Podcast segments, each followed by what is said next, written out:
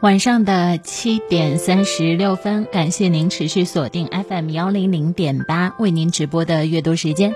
大家好，我是安琪。有人说，如果两个人走在了婚姻的殿堂，发现两个人其实相处当中并没有什么缘分，该不该放弃？有一个答案叫做不如你放弃成全。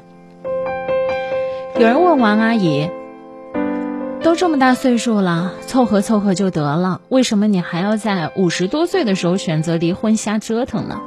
王阿姨说，我窝窝囊囊的过了大半辈子，人生的最后一点光阴我不想再忍受了，我和他既没有缘分继续做夫妻，那干脆就放下。结婚不一定是为了幸福，但是离婚一定是。我不想自己将来有一天闭上了眼睛都还在将就。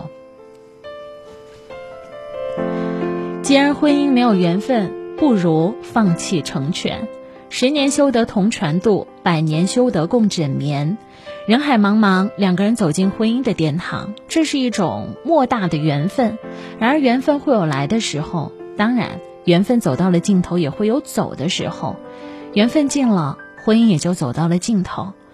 与其在一段没有感情的婚姻里面相互折磨，还不如离开，趁你还有几十年的光景，好好的做自己。爱情不是将就，婚姻更不是凑合。很多人说，我和他门当户对，家庭条件比较合适，我们在一块儿之后可以各有分工，没有关系，做一个队友就好了。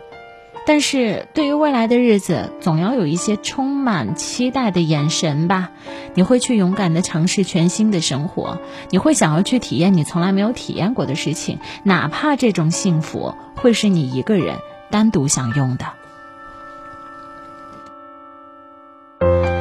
一书在《我爱我不爱》这本书当中，曾经和我们分享这样的一段话，他说，真正属于你的爱情不会让你痛苦，爱你的人不会让你患得患失，凡是觉得辛苦就是一种强求，一定是哪里出了问题，需要及时结束，从头再来。